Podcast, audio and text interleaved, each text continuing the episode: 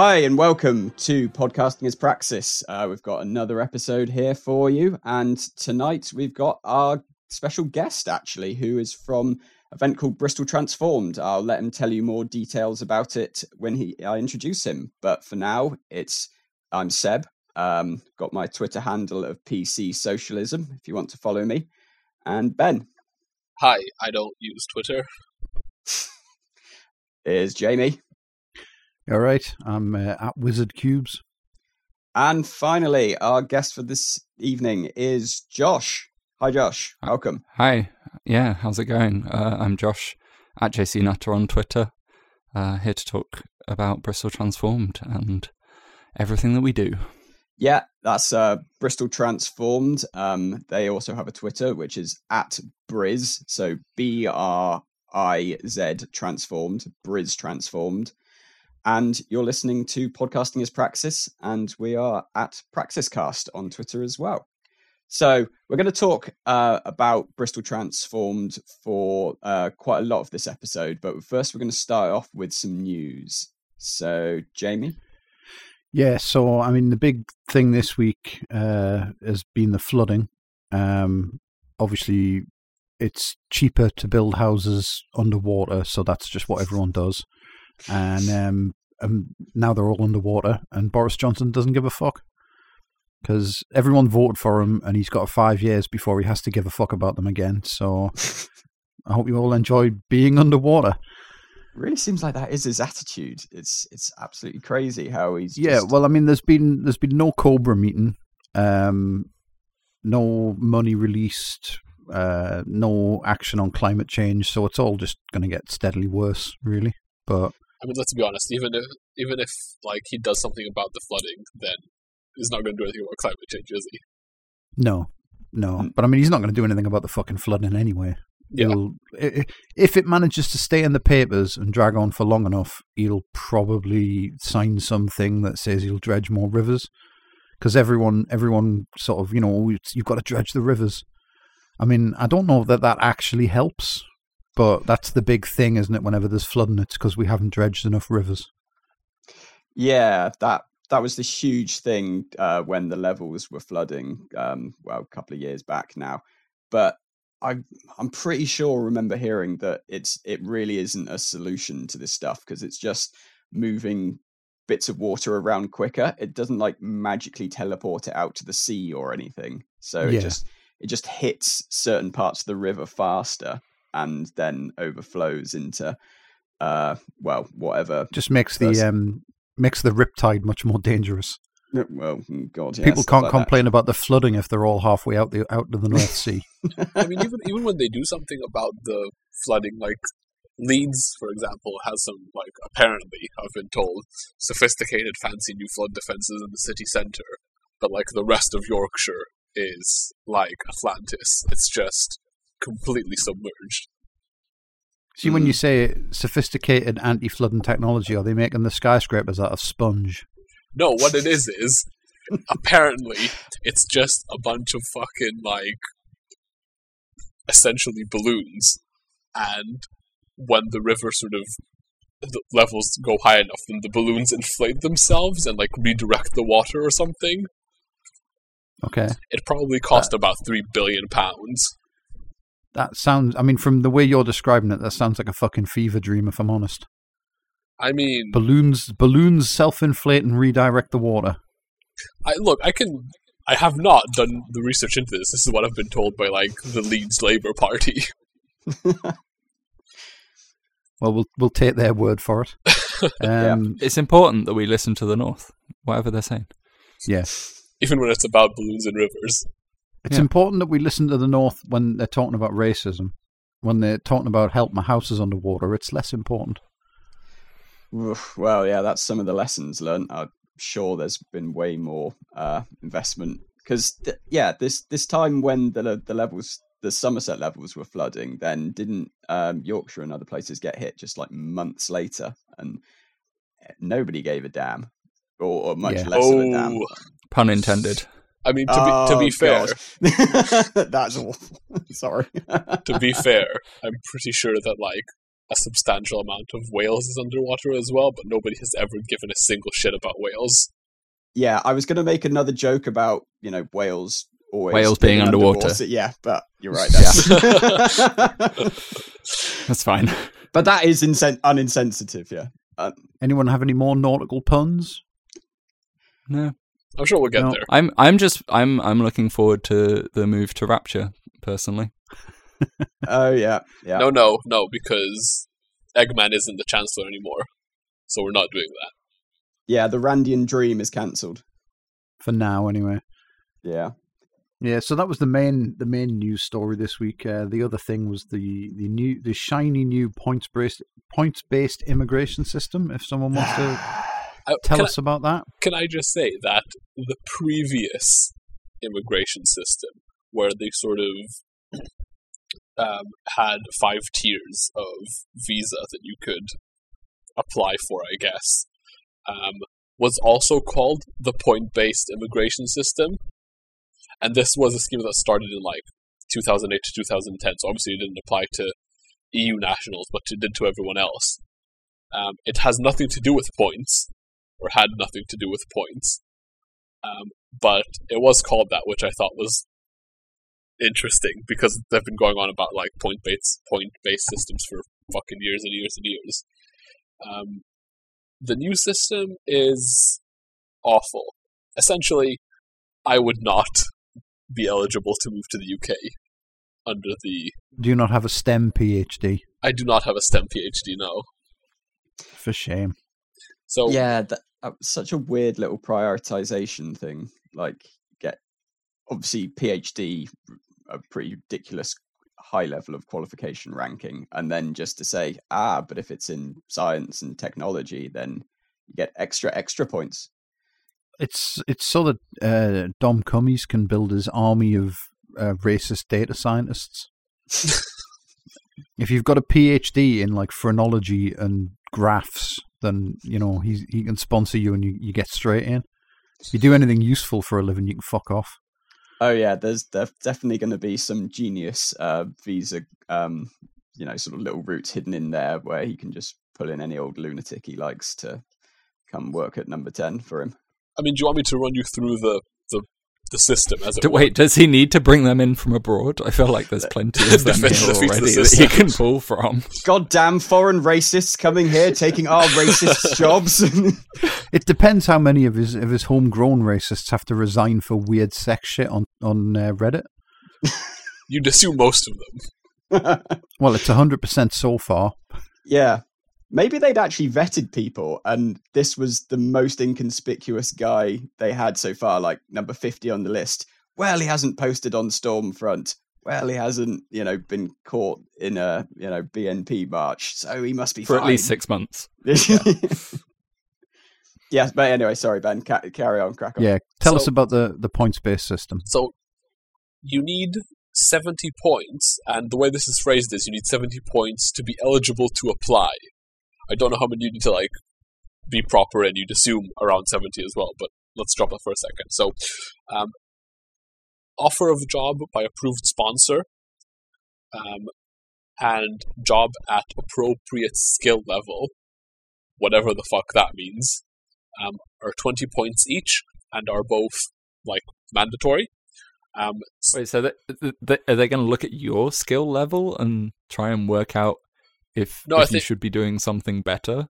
I think the, the the the job offer that you have, like even if someone wants to hire you as a janitor at 40k a year, then they're going to say no, fuck that. It's not an appropriate skill. I think the appropriate skill level is not your skill level. It's the skill level that they determine. These are jobs that are worth having people come do.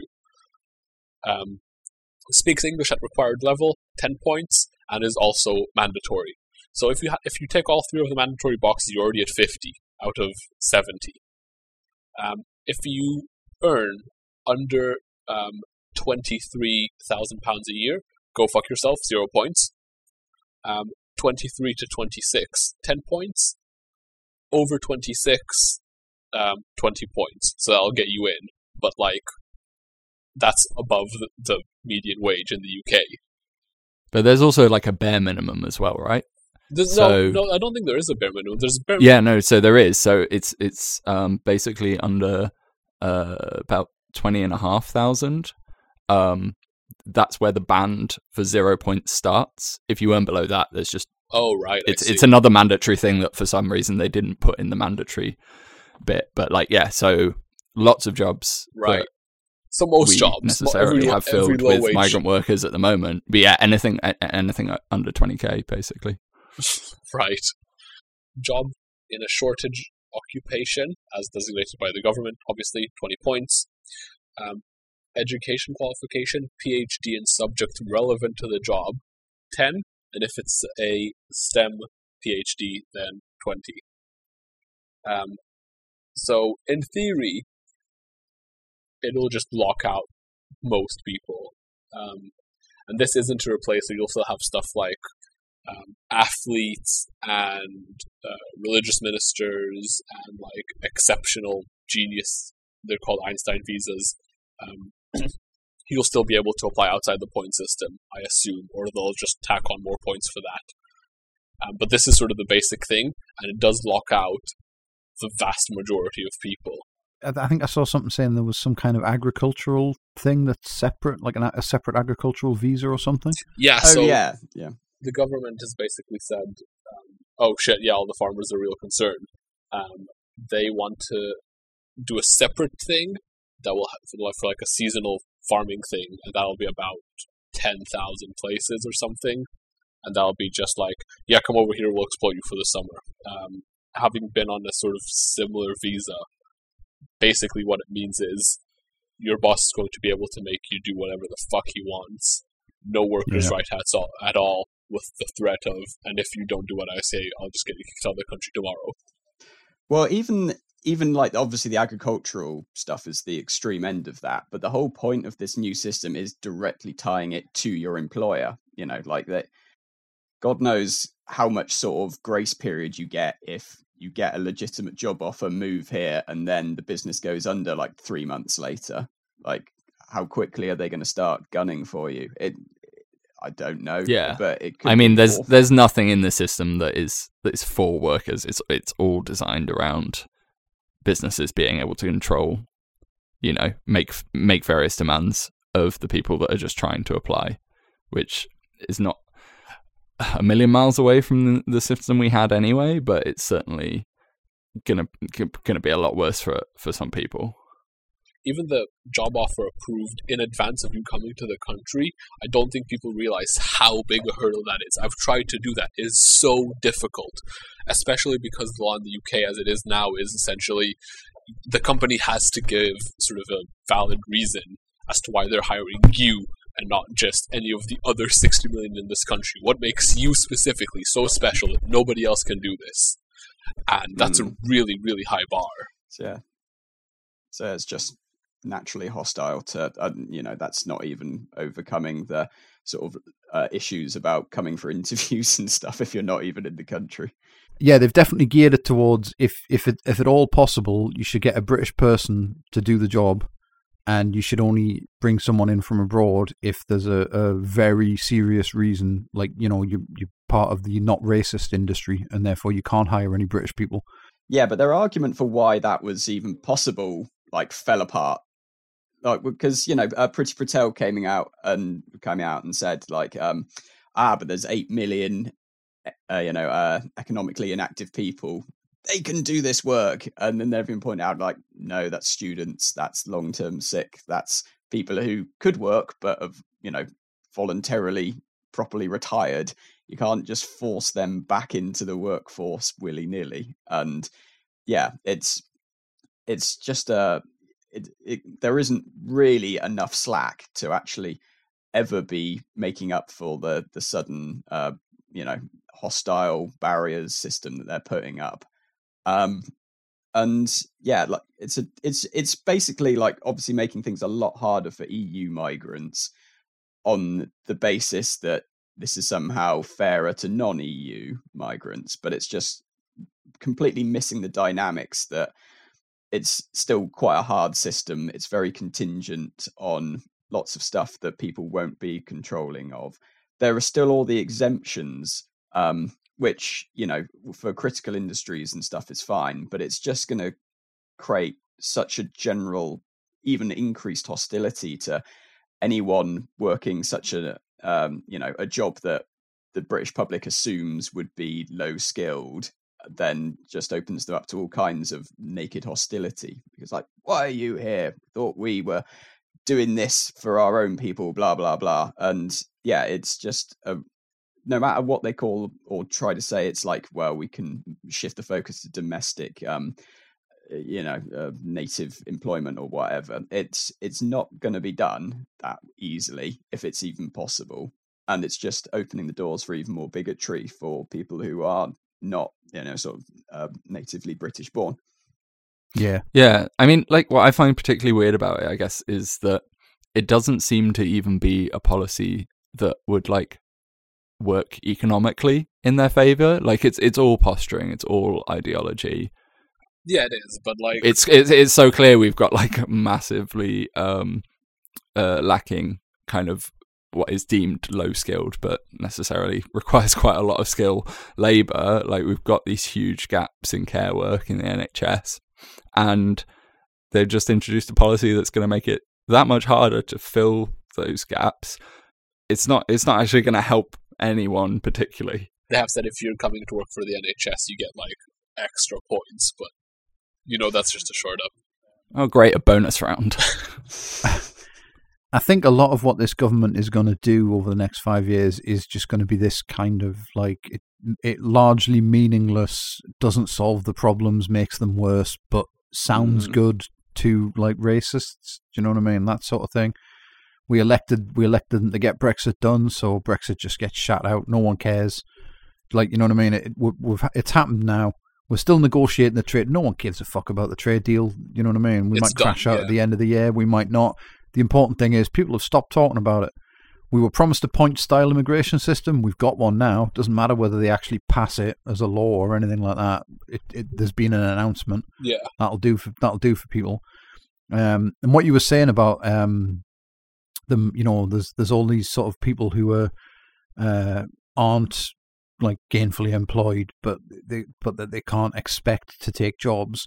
I think we'll probably see a, a push towards like um, workfare. Yeah, and probably it's probably not outside the bounds of possibility that they'll start trying to do sort of like more American style prison stuff where prisoners are expected to work, you know, for a, a like a pound a day or whatever.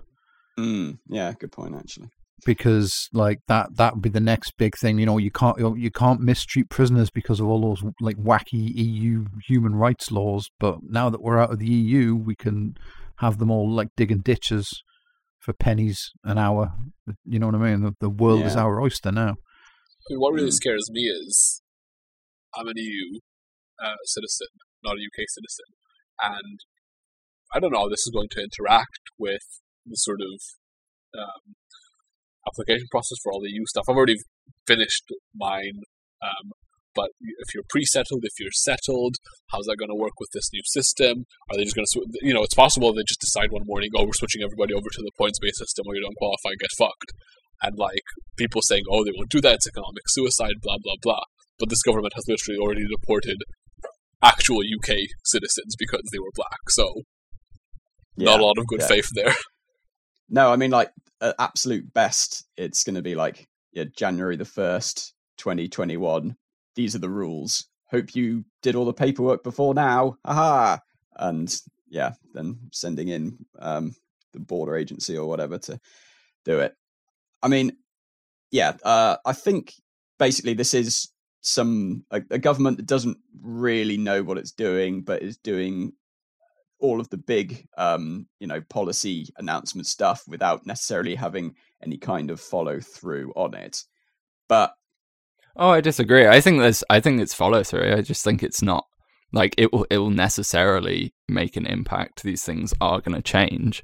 It's just not actually useful. This is not good policy. It's not even good tory policy it seems. It's just like making life difficult for the people that they promised they'd make the life difficult for. Yeah, but that that was sort of my thinking as well. That if there was an overall strategy behind it, it's not to necessarily fix anything. It's not to pass adequate legis- legislation. Is just simply cause so many actual, you know, divisions and separations quite obviously in British society that um, you know there can never be the kind of uh, Labour coalitions that we've seen in the past. None of that recovery because it will be, you know, sort of um, those of sort of EU nationality background being pitted against those of non-EU nationality backgrounds because now they're under the same system, but it's a potentially an elevation of one and a decrease in the rights of the EU nationals. So there's hostility between those communities. There's still all of the um, agricultural licensing visa systems. So the areas that that's still heavily reliant on will see no improvement whatsoever. Um, and yeah, it's just if they, by deliberate action or accident, if they do manage to, um, you know, get that as sort of the core parts of British society that nothing's got fixed, but nobody works together anymore, then that's serious trouble for the left. And it'll make it much harder for any Labour government if they do get in later to to say, "Oh, we're changing the immigration system." It's like, "Oh, why are you changing the points-based immigration system that we were promised? Like, we like that." And then you have, you have Mm. to be on the defensive immediately. Yeah, Yeah, because it doesn't it doesn't sound bad, and Yeah. it's boring, right? For most people, like they they don't care, so it's Johnson's equivalent of build the wall, but like also in a way that you are just not going to read into it. Like you you can see a wall going up, a points based integration system comes in, you're like. Oh, sounds like a thing that you should do, I guess. I don't know. I'm just gonna go back to my life and ignore that that's changed. It, it, there's there's no kind of reminder for people, uh, even people that would be against it, even people that are not in favor of Johnson. Like it's not like we have a massive wall to be like, yeah, no, that thing needs to be torn down. mm. yeah, just all of the you know subtle discrimination and racism, or that exists in society. Still, just another bit of it. Bastards. But ultimately, like, I think what we need to be doing and remember to do is not necessarily focus on each of these policies as they come in as like on their own terms because like the border force and the way that our borders were managed before was fucked. They're going to be fucked after this. And when we come into power, it's not about just like tweaking that. Like we need to have made the argument to tear that down, like a moral duty to to tear that down and well, in my opinion, not rebuild anything, but necessarily it, it can't look anything like it currently looks. No, agreed. But speaking of building things we do want to see, let's move on to talk about Bristol Transformed. All right. Yeah. Okay, so yes, Josh, Bristol Transformed. I mean, um, is there if you well introduce it to the audience in the next two minutes? Sorry, I'm putting you on the spot here, but go. Okay, time limited. That's fine. So Bristol Transformed um, very much came off the back of the World Transformed, which was started up, uh, I think, f- about four and a half years ago. A Labour Party conference. Um, a bunch of left wing activists and organisers decided that the stuff going on around Labour Party conference um, wasn't interesting, accessible, or really like pushing the left enough. Um, so they decided to bring in a bunch of speakers, um, workshops, parties, that kind of thing, and be like, right, this is where we build our movement and where we improve our movement as well. This is important to have it on the site of kind of Labour Party conference and moving that itself to the left. Um, and yeah, that continued in Bristol. We uh, had our first version of that, a more like local, completely volunteer led um, version for Bristol.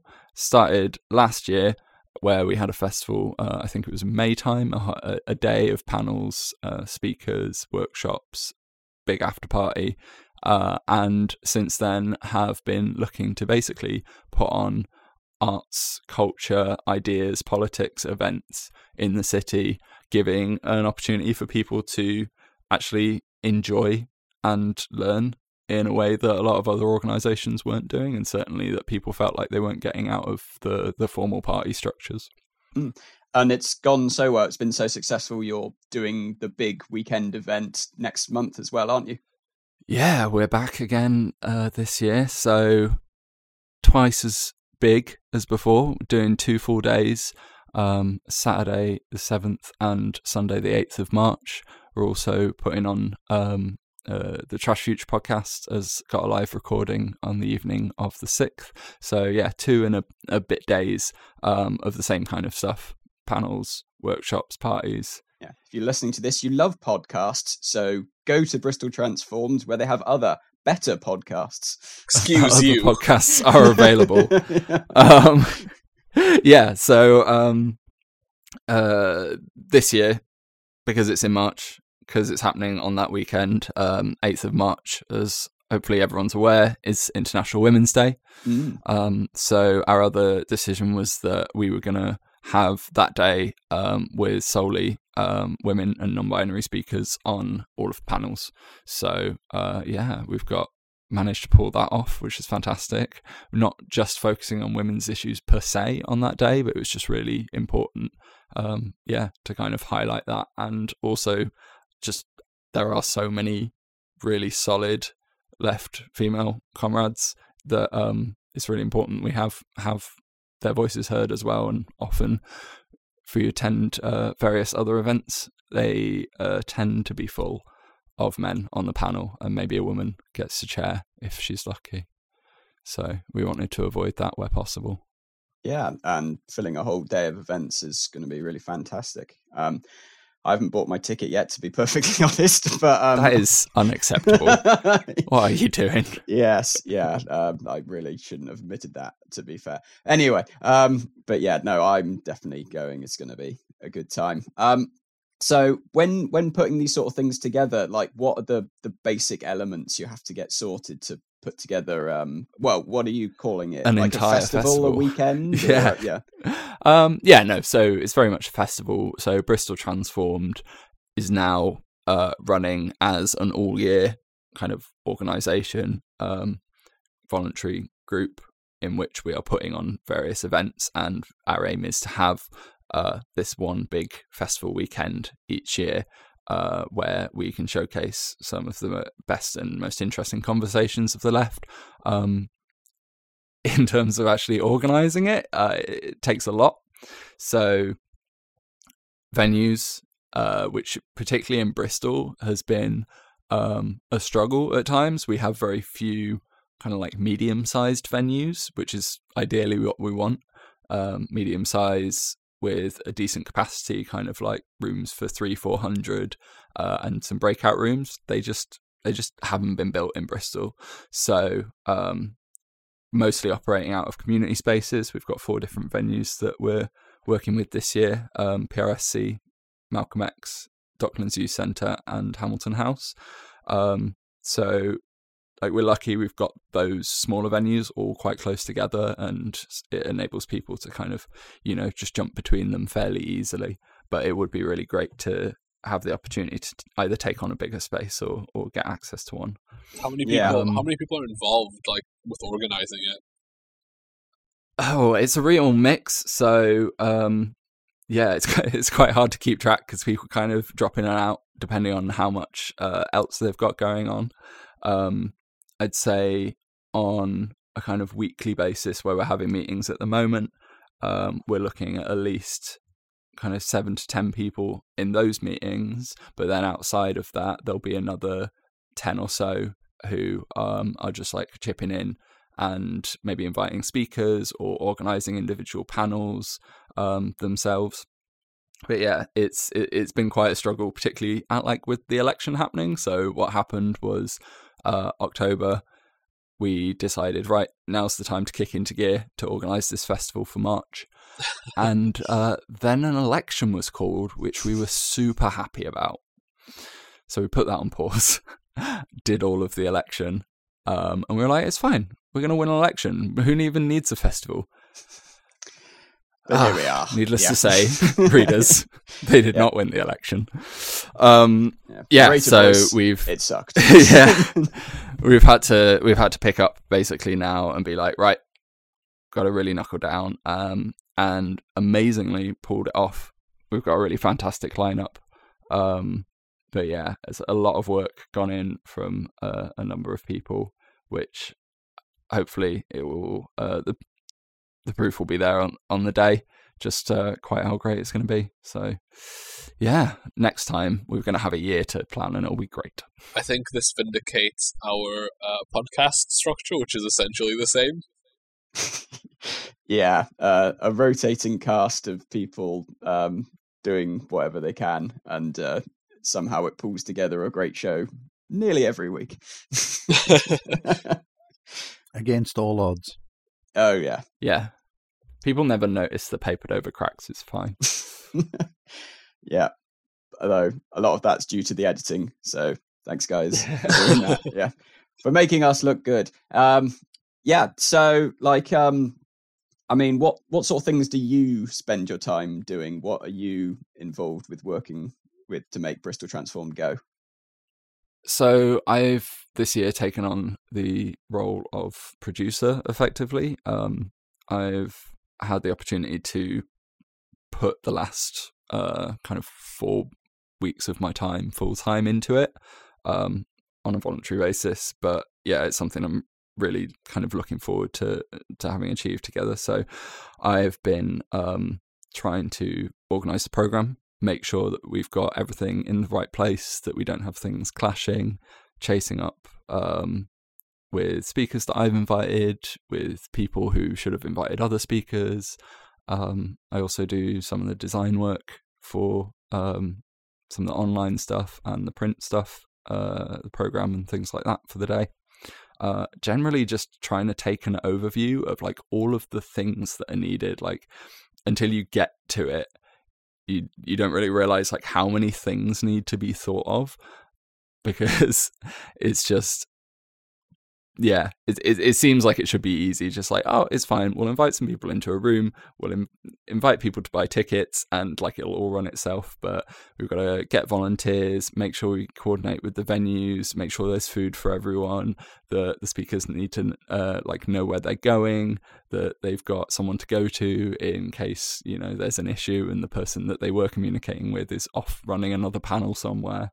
Um, yeah, so it's it's quite a lot of like little bits that uh, spend a lot of time just thinking about how the day might look, and then finding something new to to have to think about. So is it difficult to to get like speakers and stuff involved? Um, it's actually been really, uh, not really easy, but like people have been really open to coming to speak.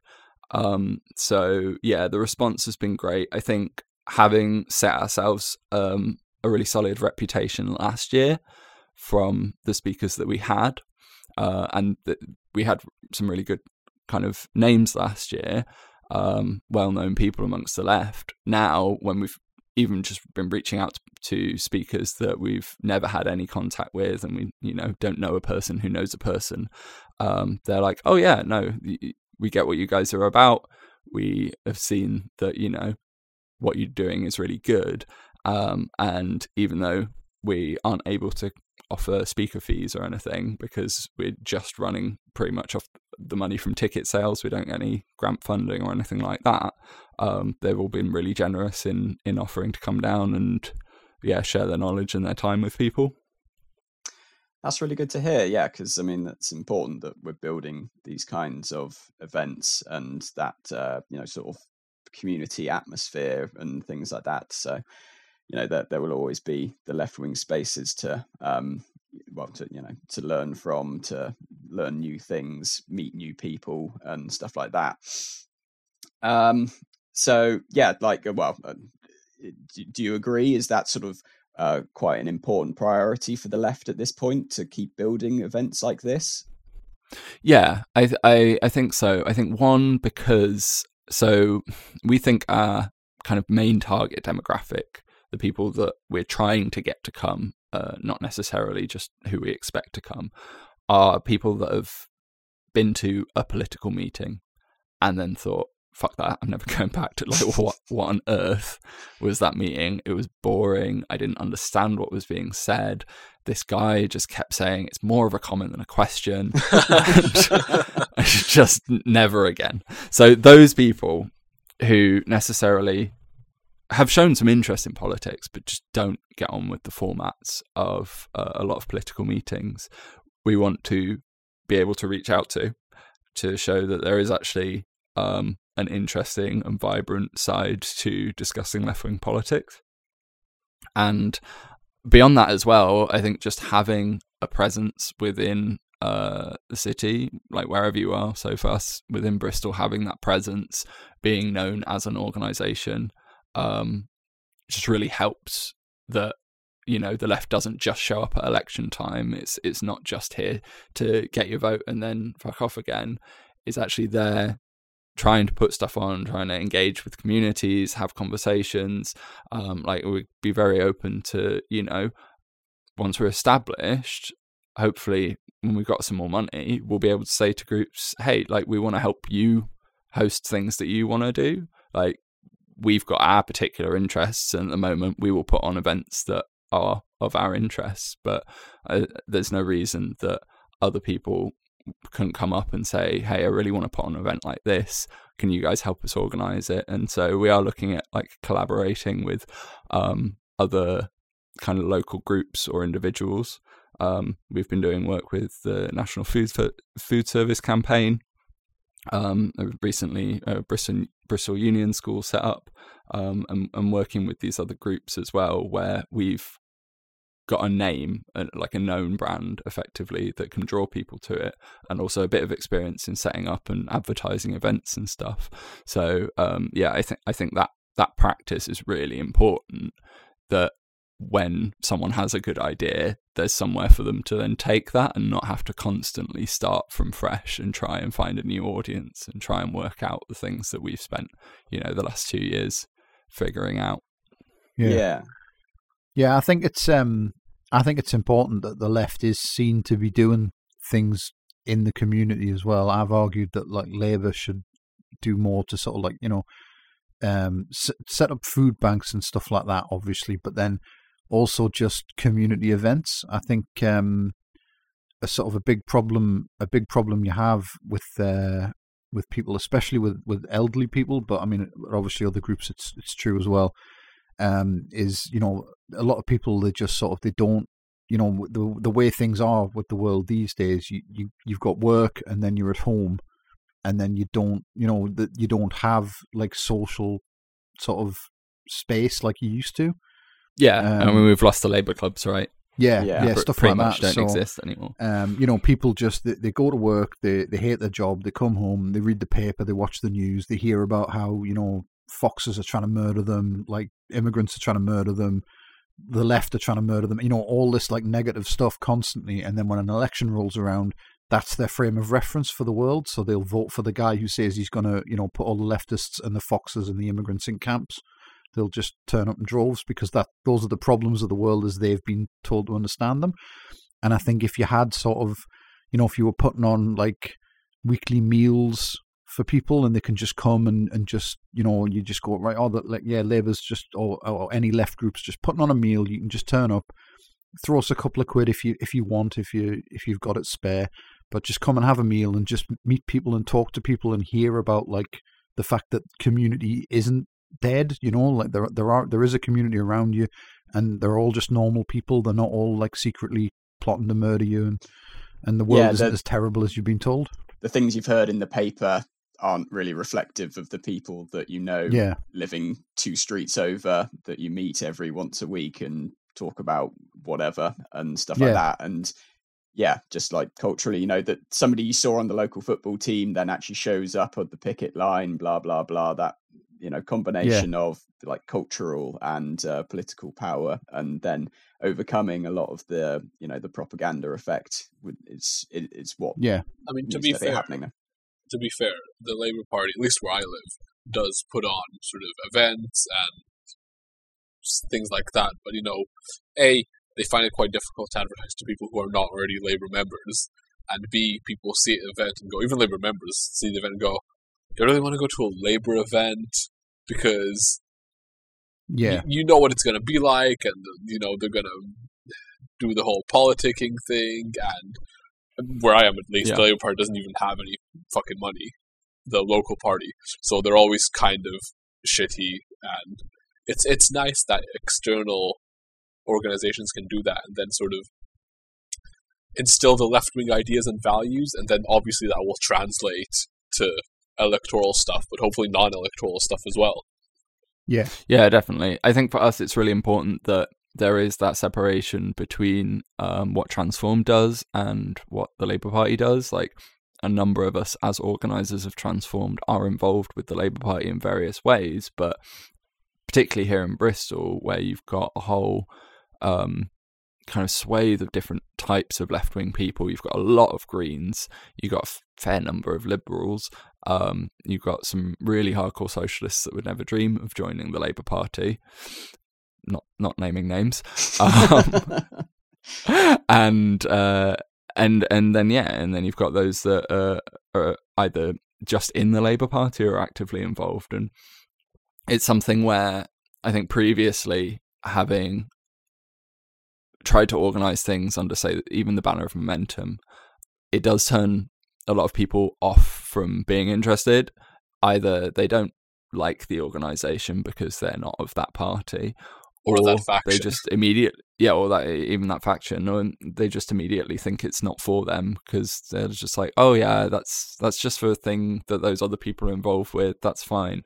So I think yeah, that that separation is important not only in the people that we can uh, bring to discuss these ideas um, and listen to them, uh, but also having a- a broader base of speakers, I guess, as well, where we are interested in, say, talking to Plaid Cymru about why they think like nationalistic um, views within their party are, are, good and progressive, and that that just wouldn't be able to happen through you know labor structures necessarily. it does give you a bit more freedom as well because I don't think I, I, I looked through some of your events and past events and stuff before the episode, and I don't think that the Labour Party would let you host an event called "Steal as Much as You Can" about a book of the same title. Yeah, it's it's very critical of the Blairs that book. I did love that event. um, yeah, no, I think there there is certainly um, an element of us being a bit more edgy than one would necessarily be allowed to be otherwise. Um, But that freedom's and, good, you as know, you say, that it yeah. allows you to break out of the stereotypes of old lefty meetings and people's attitudes towards the Labour Party, but still deliver good left wing politics and a community around that as well. Yeah, definitely. I was also thinking, it's you know these sort of events, like I said before, they don't have to, to translate into electoral stuff necessarily.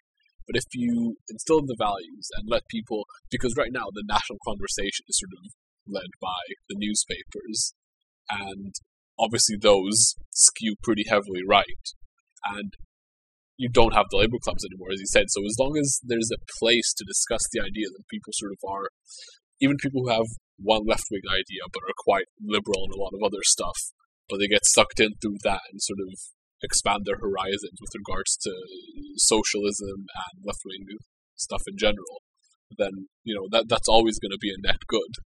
Yeah, yeah, definitely. And it's not just. I think with Transformed, what we'll see uh, going beyond this festival is it will also branch out from being um, mainly kind of like talk and workshop focused stuff. Like we host a banging party during the festival. We will be doing again this year, and we should be doing more of that. Like there's no reason that just because like we're interested in politics that we can't just do other fun shit like that's really important as well um uh those meals that we mentioned before. I know that during the election cycle um we were having like a, a weekly meal together at the end of the week and that was really important for all of us to just kind of come together decompress a bit um and yeah just show solidarity. So um those kinds of things i think beyond just just the like formal conversations uh necessarily will will, will be bringing people into the fold of the left, and you'll you you make friends, and you'll listen to what your friends have to say about things. Yeah, it's it's a community, and you know politics should be fun.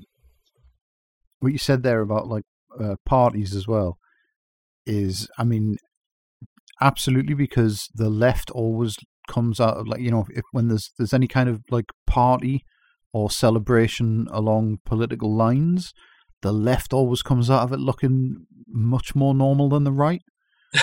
You know, like people people will clutch their people will clutch their pearls and go, "Oh, they were chanting Jeremy Corbyn's name." It's a bit like a cult, but it it looks to normal people like a bunch of normal people having fun. Whereas whenever you see like young Tories have had some kind of party, they're all doing blackface or like wearing shirts with slurs on them, and, and you know. what I Did you see the pictures from that like Tory Glastonbury? That was a sad state of affairs. Possibly? You should, you should, yeah. So uh, this, they decided that they were going to do their own Glastonbury. They were feeling a bit left out after Corbyn had been on, I think, and um, it's just like fifty people in a field in like suits. of course. Uh, they didn't, they didn't even pretend. There's Yeah. there's no there's no greater like genre of comedy than right wing people deciding to take their ball home. Like you know what I mean? They just decide, all right, uh, Glastonbury's left wing now. Is it Glastonbury? Right. Well, we'll do our own fucking Glastonbury, and it's like just looks like a spaceship's landed. I think our next big kind of thing, I'm just putting it out there now for Bristol Transform to do, will be to run a, a parallel festival to the Brexit festival. And um, yeah, good idea. we'll do we'll do a national. I mean, maybe maybe still Brexit festival, but like not shit. yeah, that's, that's a very low bar to clear. yeah, yeah, no, that probably will be important. Just you know to put the the difference of how things can go. Because I mean, just for the the next year and beyond, then yeah, the right are going to try and purely dominate the conversation, and it's always going to be important for the left to have spaces, but also like articulate different visions of how things can go. And even if that involves a little bit of piggybacking, for instance, off you know like a Brexit festival, but then still putting forward the left wing um, perspective on you know the the need for fight for migrant rights, but the the good things, etc. And that that could be Yeah, really important. why you should join your union? yeah, just again stuff like that. Hammer it home every time that you know this now is the time to work together, etc. But yeah. I think as well, the Brexit festival is probably going to be Fyre Festival 2.0. Like Oh, it nothing about be. nothing I've seen about anyone involved in Brexit in any way, like or capacity at all, suggests competence to me. So I well, we're already expect trapped on a tiny island with horrible housing and crap food, so This is- we're, this we're is basically at Fyre Festival all the time. Yeah. okay, so so so Britain is the Fyre Festival like 2.0 and the Brexit Festival is going to be 3.0. But no, I mean I fully expect someone to just sort of like run off with all the money that they've raised for it and then like other people to just, you know, well the Dunkirk spirit will get us through and it it just absolute fucking shit fire on a on a train wreck. I mean, the best what I thing mean? is, you know, it's going to be like three 25 year olds and then a bunch of 60 year olds. And I'm not sure how you have a party like that, but everybody's I in mean- bed by nine. That's the, the thing. I, I fully expect it to be just an a, like a mass brawl at some point. Because I, I, you can't like you know what I mean. The, the the the one thing all the right have in common is that they're just perpetually fucking furious and they don't know why or at who. So if you stick you stick like even a couple of hundred of them in a field together, they're gonna like just start lashing out at each other. yeah, that's how the War of the Roses started. I mean, you got to have some sort of decompression thing. Maybe, maybe the, the field's a wheat field that they can run through. no, they get their well, the worst ideas possible after that. But um, right, um, yeah. So you know, it's this is the second. Bringing it back to transformed. yeah, yeah. Well, it, we go off on tangents a lot, but yeah. So like, um, for the first year, uh, what what was your sort of your thinking and uh, all the the struggles and stuff you had to do to actually try and get it together in the first place? Because I don't think many of you guys have got like great event managing experience or anything, did you? So it was all quite, Oh no, quite a and I like I. So I, I personally wasn't involved in the first year at all. Um, so I've come into this kind of fresh as well. Um, yeah, no, the only did thing that I did for last year's event was um, some of the design work for it. So, uh, yes, full props to the the rest of the team for sorting out the entirety of that festival. Um, I was attending and it was great, and so that was yeah, kind of when I was like, okay, I want to get more involved now. Um, I think it's it's been yeah there there were some learnings around you know how long it takes people to move from venue to venue. You know, I was saying before, like you just things that you don't even consider before you're actually there on the day. Uh, the things that we're trying to address this year and and foresee, uh, which is really hard. But so we've we've changed the amount of time between the panels. Um, we've thought a bit more about you know how many speakers are on a panel because they um, just weren't able to really have that much discussion when there was like six speakers and they were all answering the same question. Um, so yeah, just adapting the formats a little bit. Um, ultimately, it's uh, it's just been down to trying to pick up on some of the stuff from last year, but also having a, a limited amount of time to organize things and just getting it done. Um, and I've I personally been really impressed by how much we've managed to achieve in in the last, uh, I mean, month and a half. Frankly. Yeah, yeah. Well, with the distraction of the election ruining all your planning time, but yeah, yeah. it's all coming together, looking really good on the website and everything. It's going to be fantastic. Um, and then for the future, obviously, you've still actually got the uh, the you know the the weekend coming up, and maybe that other uh, the Brexit festival thing. And um, yeah, yeah, we'll yeah. But I mean, um, any anything else? Like um, you you mentioned that you're just funding it through tickets. Do you reckon any any other organisations or uh, grants might be able to come into play in future years, or would that maybe yeah. um, affect you know the perceptions you had you know about it being its own thing? I think I think there is so there's space for some funding. It's it, we don't fund it entirely from tickets. We do ask like uh, unions, CLPs, uh, other kind of organisations that are or should be friendly to uh, left wing education necessarily to um, yeah help us with money that they've got from their members. So we get a little bit from the CLPs, from the unions, um, and then uh, last year we did get um, some grant funding, but we haven't been able to this year just because of the times of it. Future wise, like it is important that we have more money to put this stuff on. Like as much as we can try and do everything on the cheap, and you know, at the moment we're not asking. Uh, we're asking speakers to do it for free and saying we've got a limited amount that we can pay for their expenses, but that is really limiting for us. Like there are speakers that we cannot bring because it's just too expensive to get them down here. Obviously, the state of UK transport is a complete mess. So to bring down speakers from Newcastle, we were looking at like a 70 quid flight one way, uh, an 80 quid train on the way back like it, just for one single speaker so as as much as we'd like to bring those people down it's just not tenable in, unless we have um, more money to be able to do that.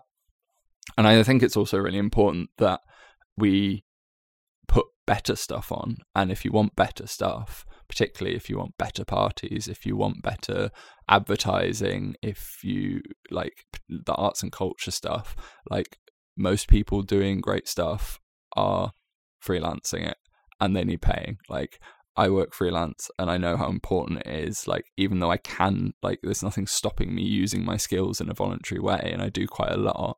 But if I'm able, if I if I want to be able to sustain that, then at, at some point we need to be able to pay people. So it's a, a shift that we're trying to move towards um, as quick as we can. We recently just got a, a really great poster made, um, which yeah, we were like, it's it's important we spend this money on getting this done. Uh, similarly, with kind of the the artists and DJs, we're we're saying look, we recognise that this is this is basically your job, where a lot of the speakers um, have other other jobs, like just speaking isn't isn't their main thing. So yeah. we do want to get more money in. Yeah, not paying people in exposure. I mean, if you're a left wing organization, then you want to, you know, pay people for their labor. It's a basic sort of Yeah, yeah, it's really it's this this uh, really contradictory part of the left, isn't it? Where we understand understand the value of labor, and we never have any fucking money. Um, yeah, and then I think also one of the things that as we build ourselves as an organization with name recognition, not just amongst kind of left wing activism, but in the city generally, um, we want to be making more demands of the council of you know space that they should be giving to organizations like ours um, it's it's really important that not not just left wing organizations but community groups in general hmm. people mm. that are putting good stuff on that um, necessarily like it, will help the council have a better city with having stuff like this here. It, it brings in revenue for them. Everyone's happier. Like those things matter to them. We can reach people in a way that you know they're running consultations all the time and they get like no one to turn up. So if they want to make friends with us and be like hey we're really looking to get some input on these kinds of things. Can you do an event about it but we're going to need some you know give and take from them and and for my view a big part of that is going to be space um, and and having a premises and knowing that we can like offer that to partner organizations that we're working with, community groups, individuals, and just having that security to be able to continue putting stuff like this on. Mm. Um, and I think I think more organizations should be making demands of councils, particularly where there's there's lots of empty property. It's like give this to us, like it should be owned in like a community trust. Um, there's there's a, a thing called um, community asset transfer uh, that not enough of like left organizations are making demands for really. We kind of say oh we've just got to rent it. Seems to be the only way that things are being thought about at the moment. Okay. That actually point does make me want to ask even more questions but uh time time is moving on I'm you can find me at the festival well yeah exactly yeah we'll have yeah. to do a, an on the spot um interview there again um but okay, let's move on to. Oh, there's no, not with me. Oh. I'll, I'll, point you in the. I'll, I'll, point you to the right people, to you know the intelligent people that we have invited. I'm not speaking. Um, right. Yeah. No. Do I'll. Um. Do you want me to just highlight a couple of things we've got got at the festival? Um, Give you um, some some yeah. sneaks of the panel. Oh well, yeah. If you want to do a few shout outs, go for it. Yeah. Yeah. So we haven't actually announced any of the the panels formally yet. We have been announcing speakers, and if you want to see them, you should check out um, as we mentioned before, the Twitter at Bruce Transformed, uh, or indeed find us on Facebook, where we'll be announcing panelists. Um, but in terms of the topics that we're going to be talking about, um, we're going to have a, a, few different kind of like streams, uh, some stuff around decriminalization. Uh, we'll include in there stuff about borders, drugs, uh, sex work. We're going to have um, a stream about uh, nationalism basically. So we're going to be talking nationalism and, imperialism. Bristol's got um, a history with empire that we want to uh, address. We're looking at things like uh, progressive nationalism, um, and then we've also got my uh, kind of hobby horse, which is my arts and culture stream. So in that stuff about community asset transfer and why it's really important to build a culture, um, not just in the left, but of the left, um, art, power, and ideology, and how the right tend to uh, just completely dominate popular culture, and how we can look at creating a more radical media and different different models that people have been employing, not just in terms of news media, but also uh, other forms of uh, cultural output. Great yeah, that all sounds really important, really interesting stuff. Looking forward to it. Right. Well, yeah, let's uh let's round it off with a game of comment or commentariat. Uh, the artistic portion of the evening. Yeah, yeah. I'm actually really gutted that I'm having to ask these because I really need to start racking up some points. Um, you know, if we're gonna try and have who does the best at the end of the year. I've got to appear on more episodes, but sadly not to be this time. So, yes, Josh, um, you uh, you know the basic rules here. Know what you're doing. I think you should recover them. Fair I, enough. ha- I've heard uh, heard it once, but my memory is Yeah. not not the best. Okay, so I have five, well, contributions, let's say, um, that have, we've dug up online, and they are either from a member of the commentariat, so somebody writing in, uh, you know, an opinion column for a Yep. proper newspaper website. They are the commentariat. Yep. Or it's a comment. So this is dug up somewhere online, um, responding to news, and Okay, we have to guess. Well, you have it's to like guess. the Daily Mail comment section. Yeah, yeah, yeah, we source from all over. So um, All right. yeah, it, it, it, well, the point is that sometimes it's difficult, sometimes it can be easy, and sometimes you're horribly surprised in the worst possible ways about who has said what.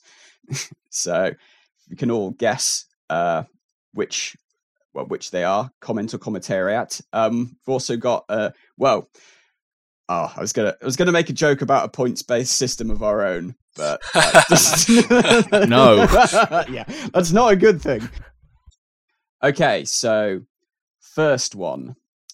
If the Corbynite wing of Labour could get over its forever war against Tony Blair and work on electability with the 99.9% of the electorate who don't give a rat's about the purity of their socialist hereditary, but would quite like a credible alternative to the Brexitoid government, then we might be getting somewhere. Is that comment or commentariat? I'm going to say commentariat. Okay. I'm going to say. I'm going to say comment. Right. Yeah. All right. comment now for I'm you. going comment. Okay. Yep. Any strong feelings about why? I could have believed it came from the commentariat, um, apart from the use of rats. That's, what- that's Yeah, my that- that's entire what basis me is as well. going on rats. Everything else was totally believable to have uh, come from any one of the commentariat. Yeah, fair point. Uh, Brexitoid, particularly. I think that's been lifted. yeah, that is a comment. Yes. Um, yeah. So, anyone want to try and make a guess where? Guardian. yeah, I was going to say Guardian. Either Guardian or BBC. BBC News, yeah. It was the Guardian. Yeah. Yeah. It's the use of hereditary is what sent to me that way. yes, this is clearly the liberal contribution wing, right? okay, so well done. See, uh, yeah, Ben, did you get that as well? I think. yeah, I said comment. Yeah, good, nice, and Josh, of course, well done. Okay, number two. We should indeed apply super forecasting more systematically to government. Like systematic opinion polling, it is an aid to decision makers and informed debate. It is ideologically neutral unless you have a bias in favor of ignorance. This is all good. Thank you, Mr. Cummings. Now, is that comment or commentariat? Comment. I'm going to say commentariat because I don't believe anybody in the comment section will talk about super forecasting, but I could be wrong. Even on an article about super forecasting. I, I, 'Cause I, that was the thing. I was remembering these things coming up, and I was trying to remember who had brought them up. Obviously, it was Dominic Cummings. I guess. Um, the thank you, Mr. yeah, Cummings, I'm at going- the end is sort of sending me the other way as well. I'm going commentariat. Okay, Ben. which Oh, way are it's- you leaning? Rough. It's rough. Um, I'm. You know what? I'm going to say comment again. Okay, and it is commentariat. Ah. yeah, I'm su- slightly surprised by who, to be fair. Um, anyone want to take any stabs? I mean, yes, but not at Stabs not, at the in that- commentary. yeah. Uh, as soon as I said it, I thought that joke was coming in. Um, I Well, have no okay. idea. yeah, no, I always find You said you were surprised. Can you tell us what publication it was? okay, it was for the Independent. Hmm. Francis Wheatman. I don't. e- I don't know the Independence commentariat enough. Tony I'll Blair. skip on that. no. Okay. Um, it was Andrew Adonis. That does not surprise me at all, actually. Well, I just don't think, even in sarcasm, he could ever say "Thank you, Mr. Cummings." Uh, I, but I, I'll be honest. When you said the first the first quote you gave us um, about how Tony Blair was great and all the electorate love him, and you know I've always loved him. I thought that was Andrew Adonis. well, that yeah, that was anonymous. It could have been him. Maybe he does spend his time commenting on the Guardian. So And like, he's got fuck all else to yeah, do. exactly. He's never off Twitter. yeah, quite true. Thinks he's thinks he's better than the rest of us shit posters just because he's a lord. And he can fuck off. I'll fight him in a car park. I don't care. yeah, this is the one where we found Richard II. It's a classy car park, and I can do you too. Right. So, number three. Ugh. Okay. Bit of a long one. Words we are not allowed to use anymore now include cultural Marxism. Suella Braverman, now the Attorney General, used them last year and was oh, immediately thought- upbraided by the organization Hope Not Hate. Very right wing people sometimes use it too, you see, so it must never be uttered by anyone else. Banning the use of the phrase cultural Marxism is about as culturally Marxist as it is possible to get. but I don't suppose the cultural Marxists at Hope Not Hate appreciate the irony. Is this Toby Young? Because it, it sounds like Toby Young. I thought you were saying they'd banned the word Suella Braverman. I was like, that seems like a weird choice. Um, as 100% commentary. I thought you were about to do a list. Like I thought you were doing a list. Yeah. Cultural Marxism. Suella Braverman. and now the Attorney General. You can't say any Yeah. of them. I'm saying commentariat, um, and I, I definitely think it sounds like Toby Young. So commentariat, the Spectator, Yeah, it's it's spectator-ish, maybe Quillette sort of thing. yeah. Calipers Monthly. Uh, it. I mean, it sounded like it was trying to be incredibly smart. Um, I'm g- I'm gonna be contrarian and go comment though.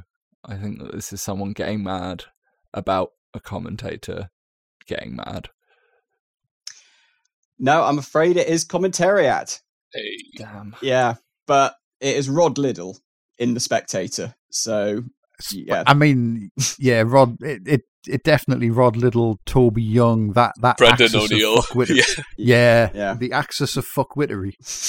podcast favorites.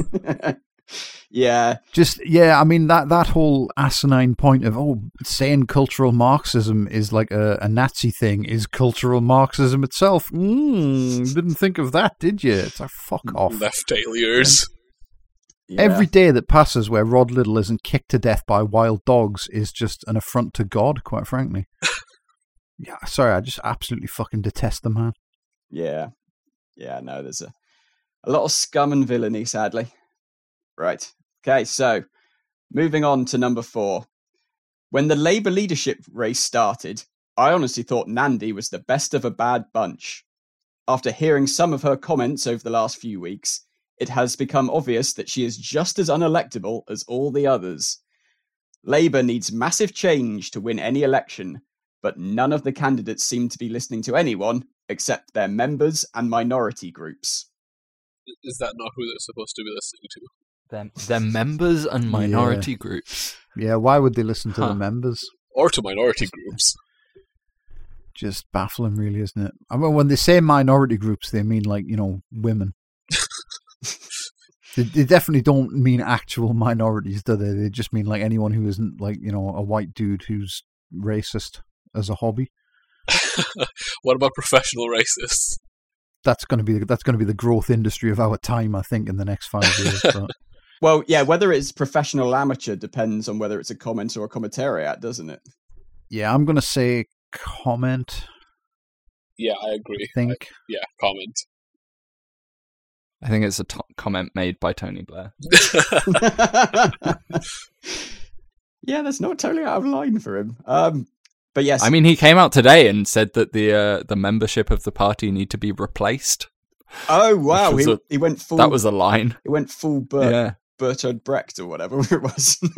yeah. He was like, Jeez. if if the membership isn't replaced, the party will die. Yes. Don't know where he's planning on getting these replacements from. that but- follows that follows entirely that doesn't it if the if the membership if we don't bin the membership the party will die having like 500,000 members is is just a death knell I, for one, am in favour of open selections for members.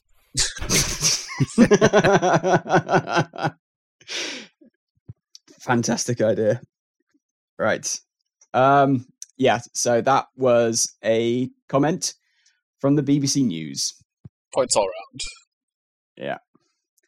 Okay, and here we are. Number five, final one.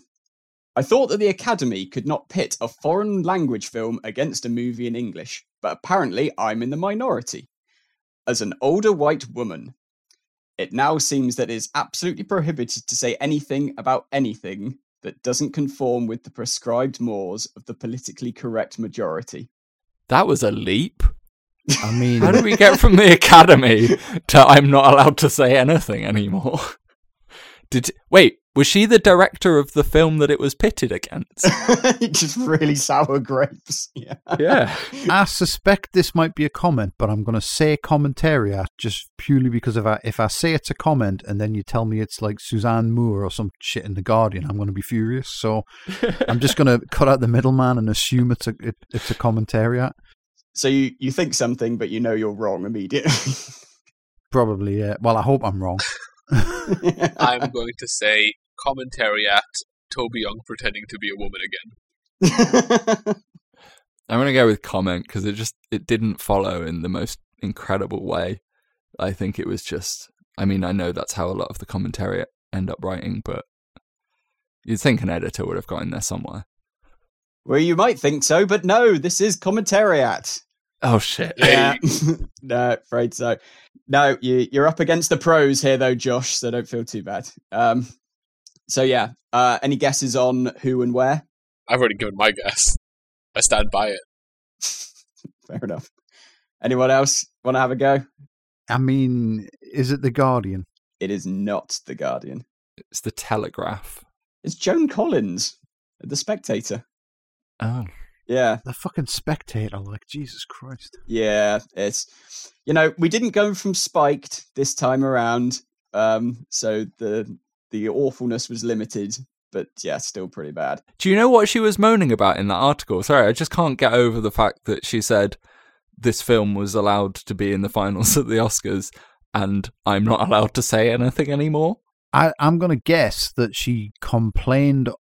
I mean, I don't know if she's on Twitter or anything, but it, I'm going to guess she complained about like you know, how can how can foreign film win Best Picture, and everyone told her to shut the fuck up, and now she's just mad.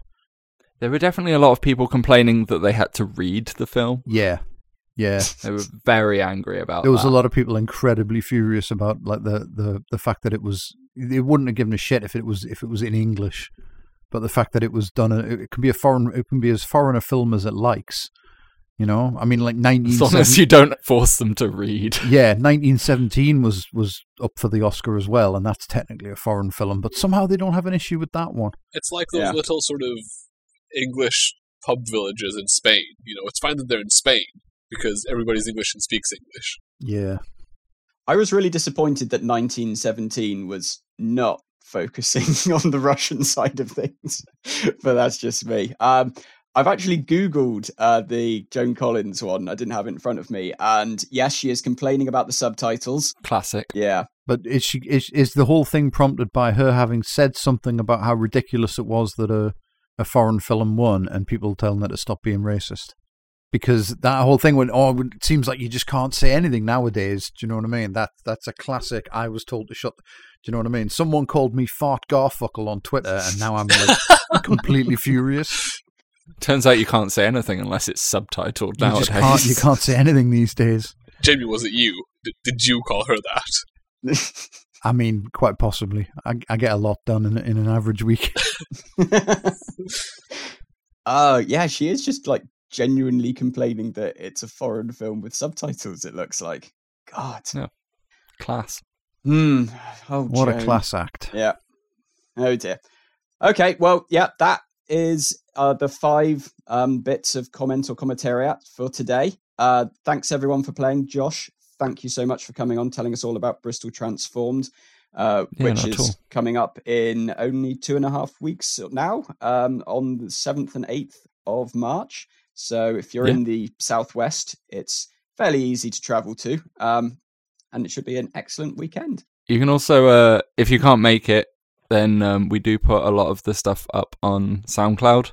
Um, so you can find Bristol Transformed on SoundCloud, and there's a bunch of the, the previous speakers that we've got on there. Also, a couple of the organisers uh, decided they were going to start a podcast, um, which I mean, I'll let you all decide how how well that went, but they uh, they got onto all sorts of topics. The credit crunch led into polyamory somehow.